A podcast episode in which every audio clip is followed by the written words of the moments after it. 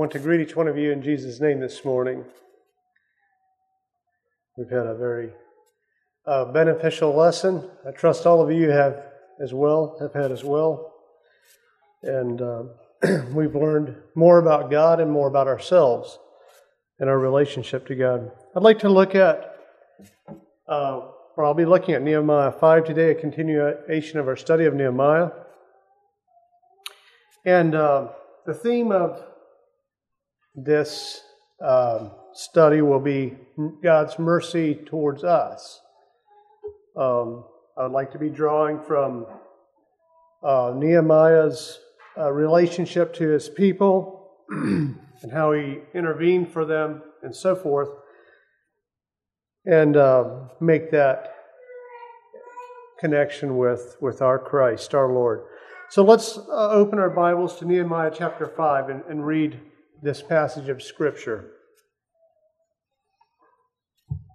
As we recall in the in the in chapter four, the, the wall was being built. They had a lot of they had a lot of pushback and so forth.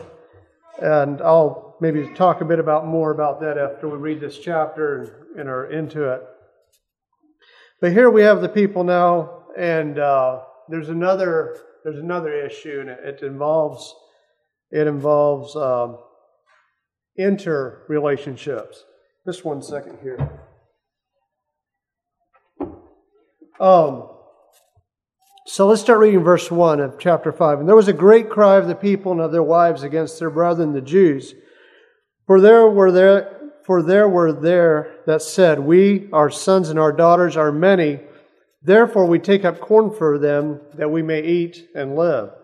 Some also there were that said, We have mortgaged our lands, vineyards, and houses that we might buy corn because of the dearth. There were also that said, We have money, we have borrowed money for the king's tribute, and that upon our lands and vineyards.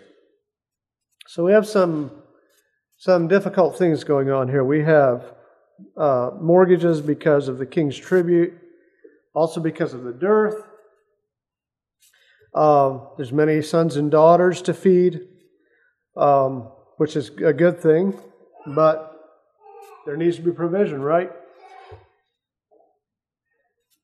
They say, Yet now our flesh is, a, is as the flesh of our brethren, our children as their children. So they're saying, our, We're the same people as the, our brethren are. Our children are the same as theirs, same blood. Uh, and lo, we bring into bondage our sons and our daughters to be servants, and some of our daughters are brought into bondage already. Neither is it in our power to redeem them, for other men have our lands and vineyards. Nehemiah here, and I was very angry when I heard their cry and these words. Then I consulted with myself, and I rebuked the nobles and rulers, and said unto them, Ye exact usury every one of his brother. And I set a great assembly against them. And I said unto them, We after our ability have redeemed our brethren the Jews, which were sold unto the heathen.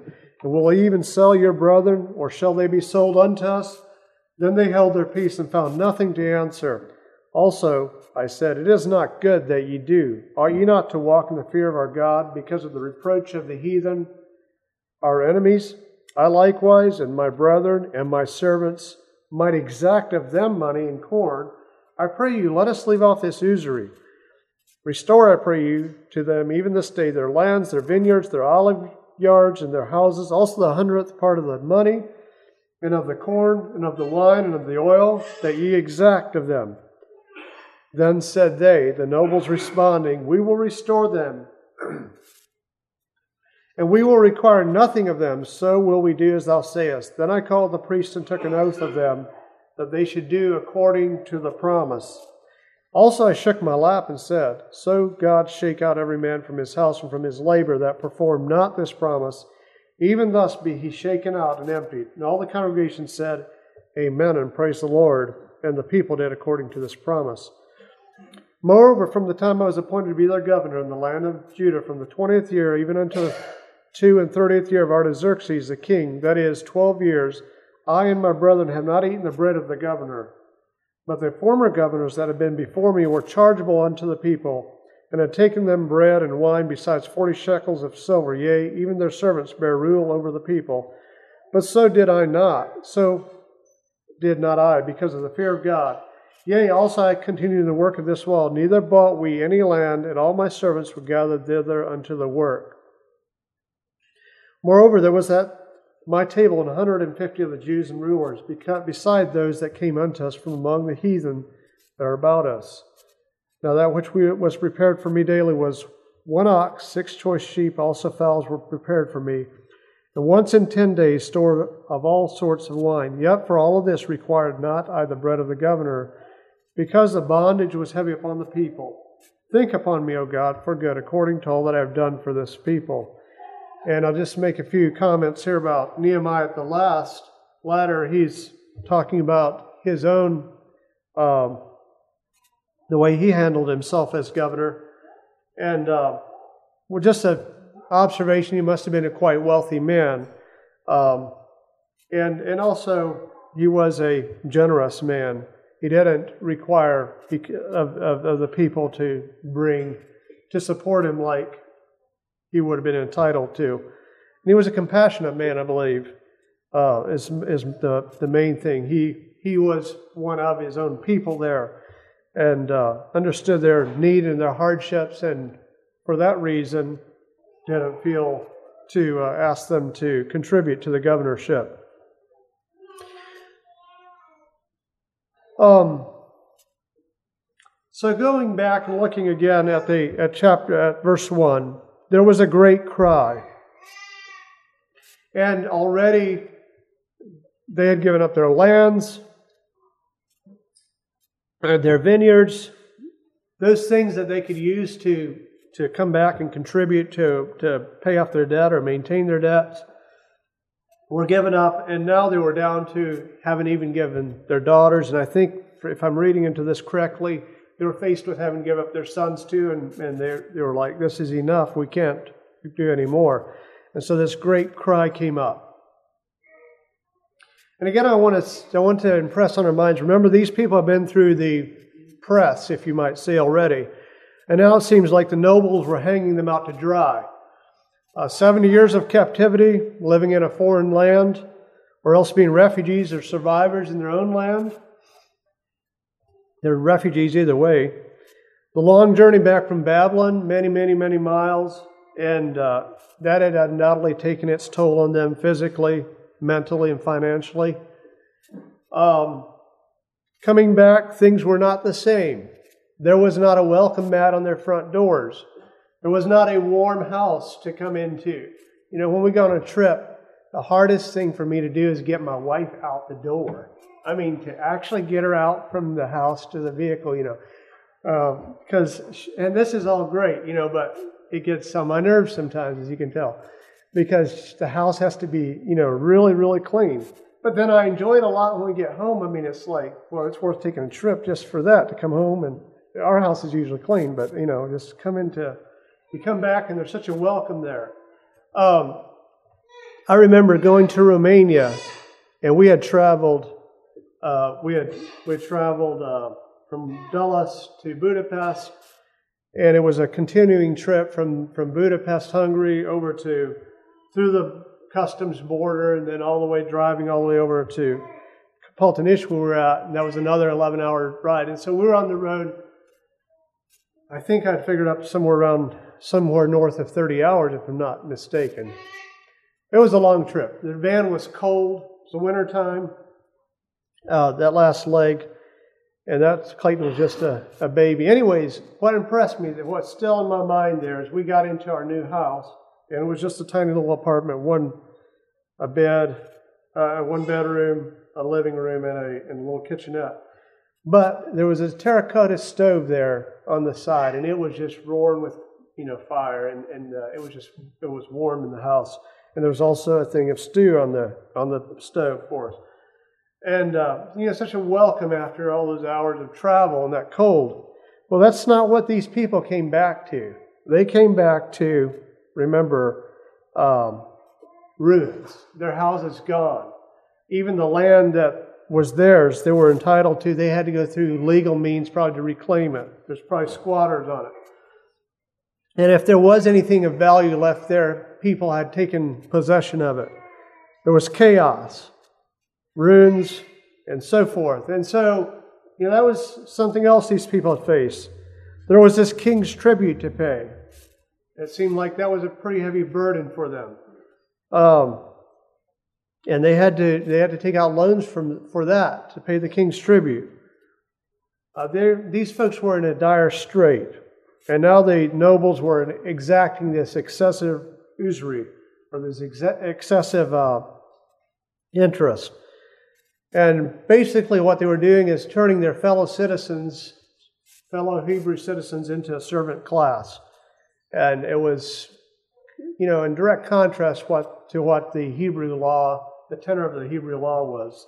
They're not supposed to do such a thing, to turn their own brethren into to slaves and servants. Um, so here they are saying our flesh is as the flesh of our brethren, our children as theirs. And uh, we're being brought into bondage, our sons and our daughters. We don't have a way out. It's a dead end. This hope we had of leaving Babylon and, and coming back, this hope we had of rebuilding, this hope that we had for a future for our people, it's gone. It's, it's no more. And what are we going to do? And there was an outcry.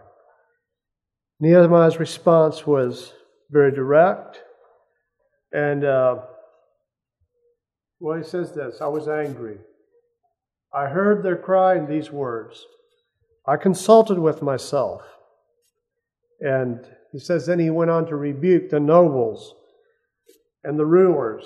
He set against them a great assembly, it says. And I have to wonder you know, how great of assembly was this? Was this 20 people? Was this 300 people? Was this 3,000 people? Was this, you know, a Charlottesville demonstration? I don't know.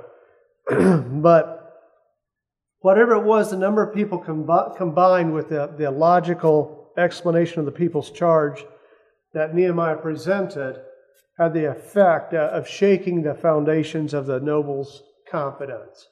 And they backed up. Nehemiah gives them his own words, you know, what he did.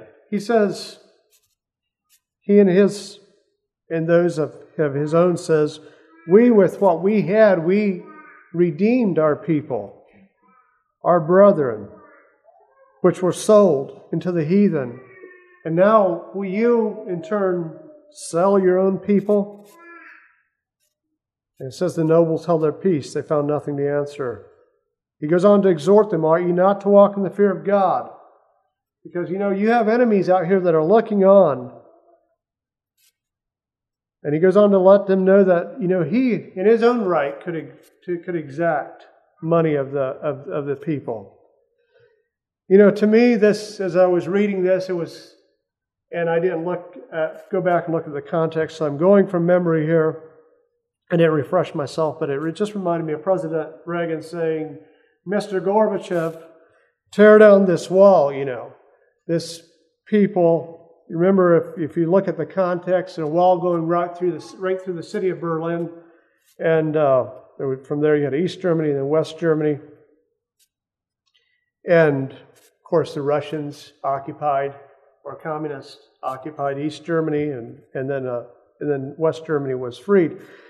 Um, and it just seems, you know, like such a tragedy there that that this people was divided like that.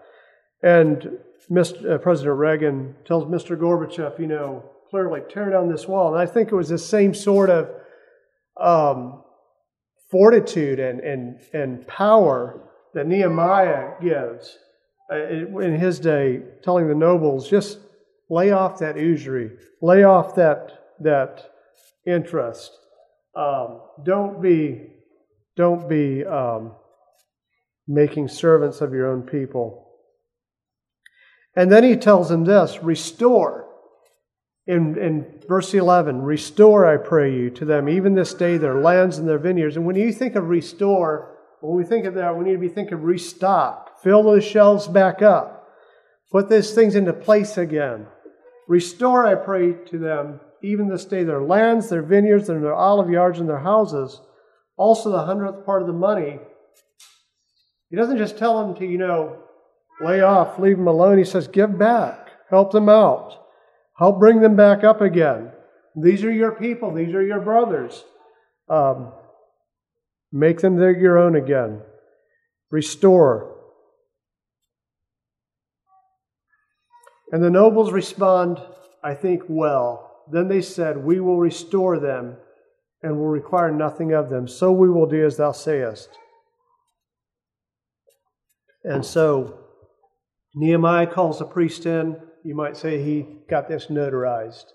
He calls a priest in, he takes an oath, and he makes sure that this goes down into the record.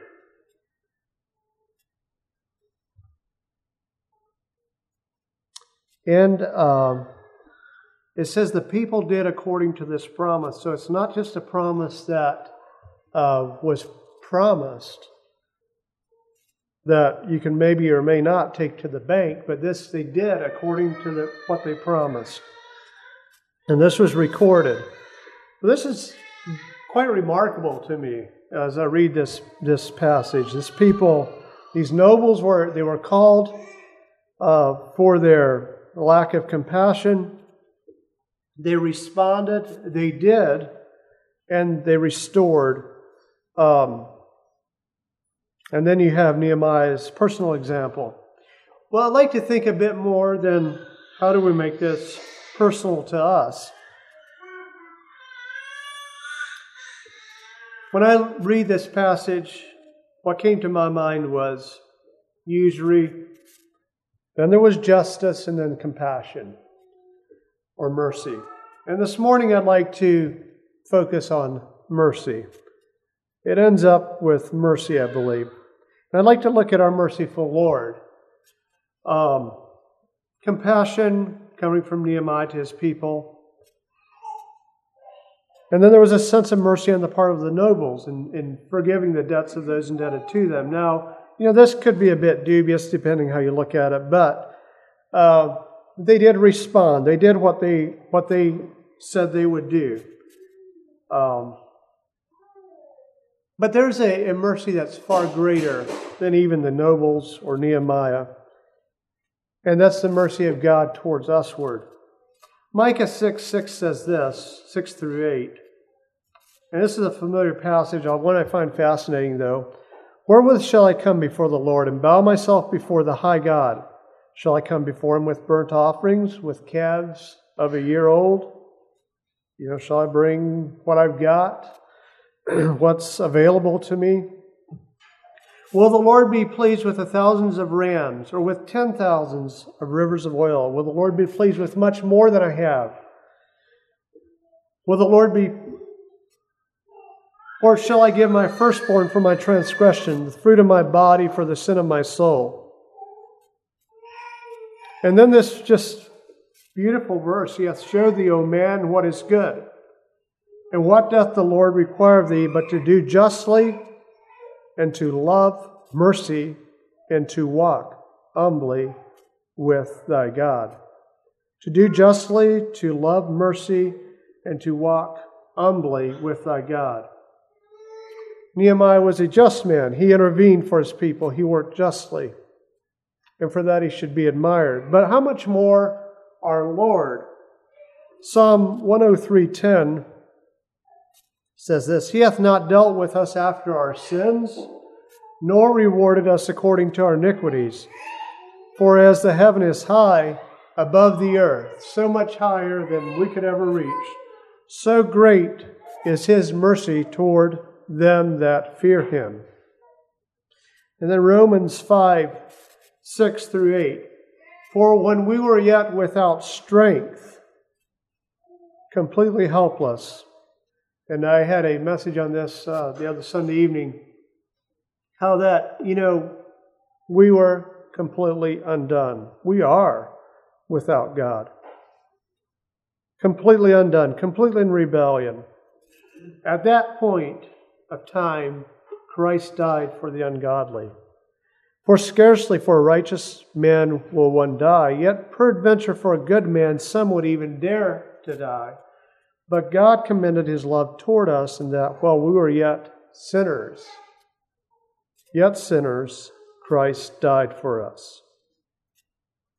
And this morning I'm going to, I want to share a story about Christ dying for a man um, and about Christ's grace towards a man that's a little more current, a little more uh, in our day and age.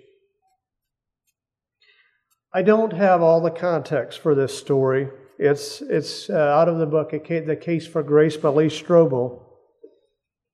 Um, I did some quick research. I, I, wish I had a better understanding of the whole situation. But it, the, the setting is in Cambodia.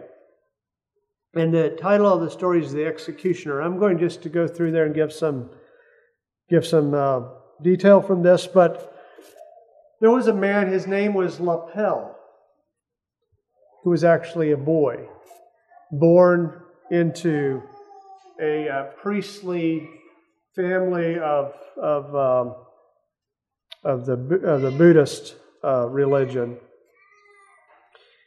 And um, as, as a young boy, um, his brothers or his siblings had, had gods that they would play with, gods that were special to them, that they would have craftsmen make. His father was a priest and served um, the prince Norodom Sihanouk. Uh, now, this was a leader there in Cambodia before the uh, Khmer Rouge Revolution. And there was something, there was something about um, when, when Lapel was offered, when the when these craftsmen offered to make him something, uh, for some reason, and he says he doesn't know why, he asked them to make him a cross. Um, he said maybe he saw it in a Catholic cathedral. He doesn't know. And um, he he wore he ended up wearing that cross. His father was upset when he saw it, but he wouldn't give it up. And it wasn't so much later uh, that Lapel's family was taken into um, in, out with the rest of the learned people. Remember that if, if you're familiar with the Cambodia with that Khmer Rouge um, revolution, they were trying to get rid of all the elite class, all the schooled class, all the doctors, um, and so forth. They wanted only an agrarian, an agrarian state, and uh, so, uh, in the religious class as well, they were getting rid of. At some point, this cross saved Lapel's life. He was, he was taken, he was forced to work 14, 16 hour days in, uh, in the rice fields. He got a high fever, and um, I, I, take it he was maybe 14 at the time or so. He was brought into uh, he was brought into um, like a little medical center, although they didn't have medicines. And um, it says the soldiers, when, when they were checking him out, saw this cross, and there was just a heavy silence descended on them, on everyone. And he said it was just quiet for a time, and he thought, okay, now's my time to go out in the woods and never come back again. And at some point, all of a sudden, they said, oh, he's going to be okay and buttoned him back up, left the cross on him, and, and gave him the best medical attention they could give him. And his life, which was very little, but his life was saved. And um, Lapel went on to become a Christian. And there's some, you can buy the book and read this. I recommend you do. Um, he went on to become a Christian and then returned to Cambodia in 94, 1994. Um, during that Khmer Rouge, I'm not sure if I'm saying that right, Khmer Rouge period of ethnic cleansing, it's estimated that 1.5 to 2 million people were killed or destroyed. And that was out of a, of a pop, that was out of a population of about 8 million people. So one out of five people died during that time. And that was between uh, 75 and 79, I think. So back going forward to 94 now, 1994, Lapel goes back as a missionary and starts up a a Christ discipling uh, work, and he's working with with a lot of people, uh, with, with Christians there, young Christians there, helping them to become established, and then sending them out to to start churches of their own. Now, as a shifting just a little bit here, Lapel's whole family died. Uh, his sister, who was a broadcaster in the capital city, was killed. His brother was killed shortly before the Vietnamese intervened in 1979. He had a cousin who was killed in this, um, um, who was a scientist, and she taught at school and she was taken to what they call the S 21 uh, prison. And in that S 21 prison, if my memory serves me, serves me correctly, 15,000 went in and only seven came out alive. Um, it was the most notorious prison uh, in Cambodia and, and, maybe in history, and in recent history there. It was a for, this prison was a former Tuol Svay Prey High School just outside the Phnom Penh. The compound had four three story buildings, all facing a grass courtyard and a wooden administrative building. In 1976, the Khmer Rouge, uh, it was, this was in 1976, all the way through 79. And this is what it says about. These are some of the things that happened there. Sometimes the S 21 torturers would compel confessions by hanging prisoners upside down. And this is where his cousin died, uh, Lapel's cousin died. They're head in a bucket of urine and feces. Other times, electric shock, suffocation with plastic bags, or beatings with electric cords were used. To save on bullets, throats were slit, heads were bashed with a shovel, or necks were broken with a hoe. Babies were killed by dropping them from balconies or swinging them by their legs and smashing their heads against trees. I weep when I think of what happened to her, Lapel says about his cousin. S21 is now a genocide museum, and I looked at that online. It's, it's a museum, and it, along its walls are just hundreds of mug shots of prisoners on the walls. And they didn't even clean the walls, the walls are still blood stained. During its reign of terror, more than 14,000 prisoners entered S21. Only seven are known, I was off a thousand, only seven are known to have survived. Lapel's cousin and her boyfriend were among those buried in shallow graves.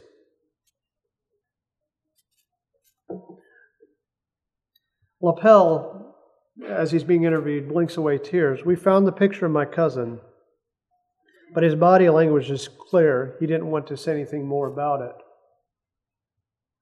Now, moving ahead, Lapel has this, it's a 94, maybe 95.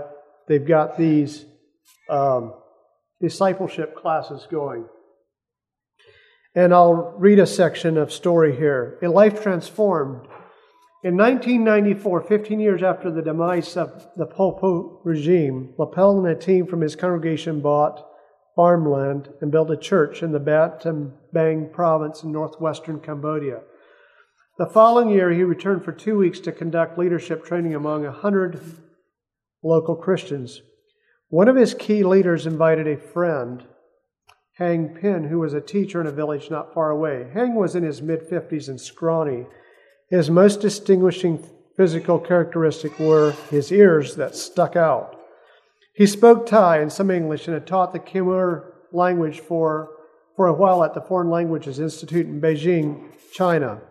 Although he wasn't a Christian, Hang agreed to attend Lapel's training because he was suffering from deepening depression, and was looking for encouragement.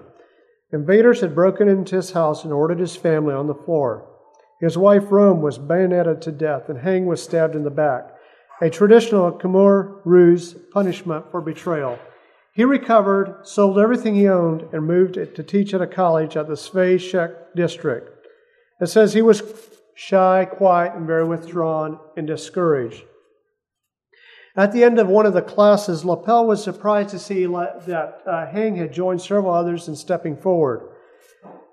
He said to him, Do you want me to pray for you? And Lapel told him um, that he did. He wanted to be prayed for. And he said this Hang told Lapel this. He said, I've done a lot of bad things in life. I don't know if my brothers and sisters can forgive the sins I've committed. And, it, and Lapel says he was sorry, he was remorseful. Lapel was more concerned about the present. You know, was this man repentant? Did he understand forgiveness as a gift of God's grace? And it was apparent he did. And so Lapel assured him that God loves him and that he can forgive him. And he says, I prayed with him, and the next day I baptized him in the Seine River, and rarely have I seen such an immediate transformation in anyone. His attitude, his demeanor, everything changed. Now he was sitting in the front row. He was dressed more neatly. He was excited. He would ask questions and interact with enthusiasm. He couldn't get enough teaching. He was the most attentive of all the students. He took meticulous notes and goes on to say other things that he did in his Bible study and, and learning about God. Two years later, the same Hang was uprooted by military violence in his area. He ended up in a Ban Men, another camp, where 12,000 refugees were inside of Thailand. There, he began to serve with the American Refugee Committee, training health workers and saving countless lives by helping to stem a typhoid outbreak. An American Red Cross official called him our best worker. I'm sorry, American Re- uh, Refugee Committee called him the best worker. Highly respected in the community, clearly very intelligent and dedicated to helping refugees. A journalist described him as a humanitarian. And then there's the next section. It's a call that changed everything. A caller identified himself as a reporter for the Associated Press. Calls up Lapel. Can you help us identify one of your disciples? He asked. One of my disciples, replied Lapel. Many people have come through my training. The reporter described this individual, not very tall, skinny, his ears sticking out. Yes, I know him, said Lapel. Hang Pin. He's one of our lay pastors. Well, he's a hardline Khmer Rouge, said the reporter. Lapel's mouth dropped open. What do you mean? So, this same, I'll keep on going. He was one of the top Khmer Rouge. He's a killer, a mass murderer. He was in charge of S21, that notorious prison. Hang Pin is Comrade Duch. Lapel fell to his knees and slapped his forehead. His mind raced from his murdered cousin to the S 21 museum to baptizing Hang Pin. Is this possible? How can this be? Slowly the story emerged. Photojournalist Nic had tracked down Duch in his jungle village, and then an investigative reporter, Nate Thayer, who had previously questioned Pol Pot, which had been the leader of the Khmer Rouge confronted Duch about his identity. At first, Duch was evasive, but then he quickly he began admitting his past. It's God's will you are here, Duch said. Now my future is in God's hands. I have done very bad things in my life. Now it's time for les represses to bear the consequences of my actions. Dunlop and Thayer showed Duch copies of the documents he had signed to authorize executions. Even for a jaded foreign correspondent like Thayer, it seemed like Duch was genuinely remorseful. I am so sorry. The people who died were very were good people, Duch said, tears in his eyes. The first half of my life I thought God was very bad. That only bad men pray to God. My fault is that I didn't serve God, I served men. I served communism. I feel very sorry about the killings in the past. I wanted to be a good communist. Now he said he had a new goal. I want to tell everyone about the gospel. Duch readily confessed to his crimes and said he would testify against other Khmer Rouge officials so that they too could be brought to justice. Anticipating his own arrest and imprisonment, Duch said, It is okay. They have my body, Jesus has my soul. It is important that this history be understood. I want to tell you everything clearly. And said Thayer, the journalist, he did. At one point, well, I'll just read his testimony. Part of his testimony to the UN Council was I am responsible for the crimes committed at S 21, especially the torture and execution of the people there. May I be permitted to apologize to the survivors of the regime and the families of the victims who had loved ones who died brutally at S 21. At one point, with his consent, Duch was taken in handcuffs back to the blood splattered S 21 to face his accusers. He collapsed in tears, saying, I ask you for your forgiveness. I know that you cannot forgive me, but I ask you, leave me that hope that you might. Exclaimed one of the few S 21 survivors, Here are the words that I've longed to hear for 30 years. Duch was convicted and is locked in prison in Phnom Penh for the rest of his life, and that ruling is final. And so he is most likely there today. Lee Strobel goes on to say, then talking about breaking the cycle, and he talks about the Buddhists and how they responded to hearing about Duch capture and imprisonment, and his conversion to Christ, especially. And one journalist was, she was asking a, a Buddhist monk or several about his conversion, and they said, he has become a Christian to earn points. Um, and they predicted that he would return into the next life in a form reflecting the depth of his depravity. Asked what form, this monk said he would be a bug. I recounted that anecdote to Lapel, who is this pastor. To a lot of people, he said, Lapel says that would seem like a better picture of justice given the brutality of Duch's crimes.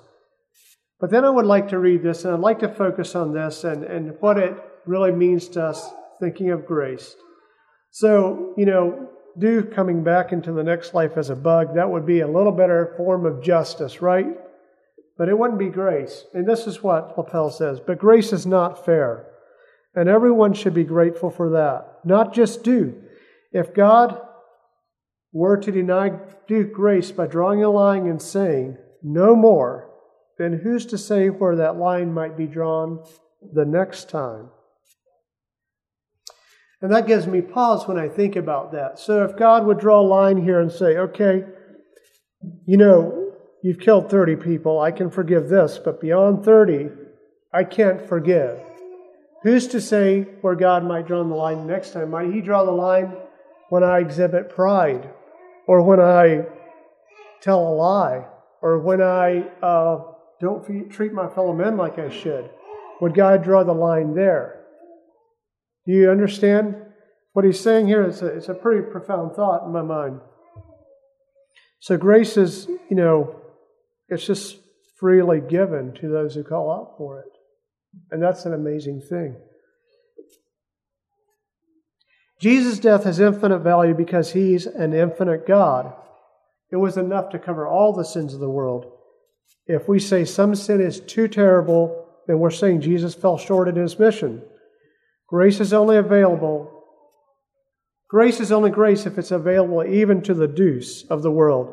In fact, he said, straightening himself in his chair, Here's a difficult thing for us to comprehend. God loves Duch just as much as he loves you and he loves me.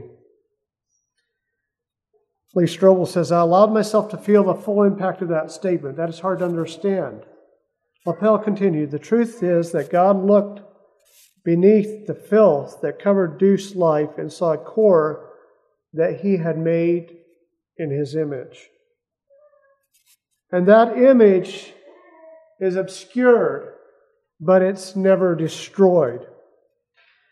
When the Bible says God loves the world, it doesn't give a footnote of any exceptions. God's grace is inexhaustible.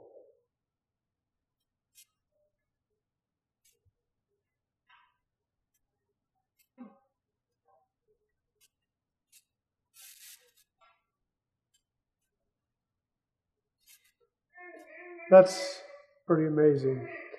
So do so it says, you know, there's this there's this image of God, and it can be covered with filth. It can be covered with so many things. And yet, there's this image of God that if God, if it's allowed to be brought into the grace of God, will flourish, will have communion with God again. God's grace is inexhaustible. And we should be so thankful for that because that grace is for you and for I here this morning.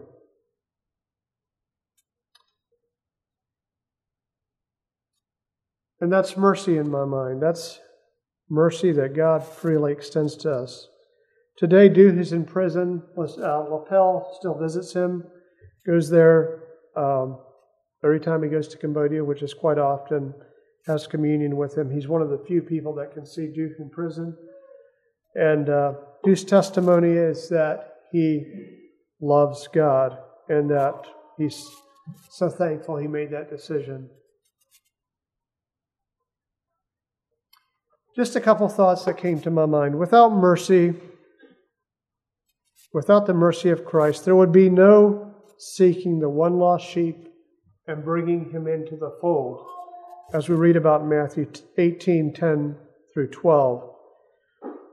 Without mercy, there would be no father looking with longing, with longing down the road for the return of the prodigal son as we read about Luke 15 11 through 32.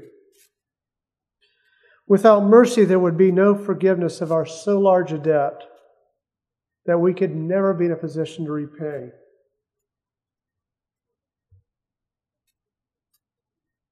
And without mercy, we wouldn't have the ability to forgive the debts of others. Even like Lapel forgave this man Duch who had so badly misused taking the lives of so many of his fellow men, including his own cousin. Like we read about Matthew 18 21 through 35. Without mercy, we'd be destined to an eternity that would make a bug's life look like heaven in comparison. You know, when I, when I think of um, the Buddha saying that a man would come back in a bug form, to me that that doesn't that's not justice for due. You know, a bug that's way too good of a life. Um, and that's not justice. That's not the kind of justice that God talks about. He talks about hell. He talks about a place where there's eternal weeping and gnashing of teeth, eternal torment. That's justice. But God is gracious, He is kind, and He gives us that, that ability to reach out to Him, to find His love, to find His mercy, and be part of that. Few verses out of 1 John here. Beloved, let us love one another. Chapter 4 For love is of God, and everyone that loveth God loveth is born of God and knoweth God. Beloved, if God so loved us, we also ought to love one another. He that dwelleth in love dwelleth in God, and God in him. There is no fear in love, but perfect love casteth out fear, because fear hath torment. He that feareth is not made perfect in love. We love him, God, because he first loved us. And this is the commandment we have from him that he who loveth God love his brother also. And that's, you know, I guess as I was reading this passage out of Nehemiah and was looking at that uh, compassionate Nehemiah toward his people and that uh, feeling of, when you think of compassion, it's the, uh, it's that, that word of, of, of feeling their, their pain, actually, and, and going through what they go through. And I had to think, you know, isn't that what God has done for us? And then this story came to my mind here of, of uh, Lapel and, and Comrade Duch, and, and moreover of, of, you know, just God's graciousness to, to us. It's beyond anything we could describe. Um, but it's there. It's there for us, and uh, it should be it should be our, I think, um, compelling encouragement uh, as we as we move ahead in our Christian life. May God bless you, and uh, may we be a people that's, that are truly thankful for the grace God extends to us.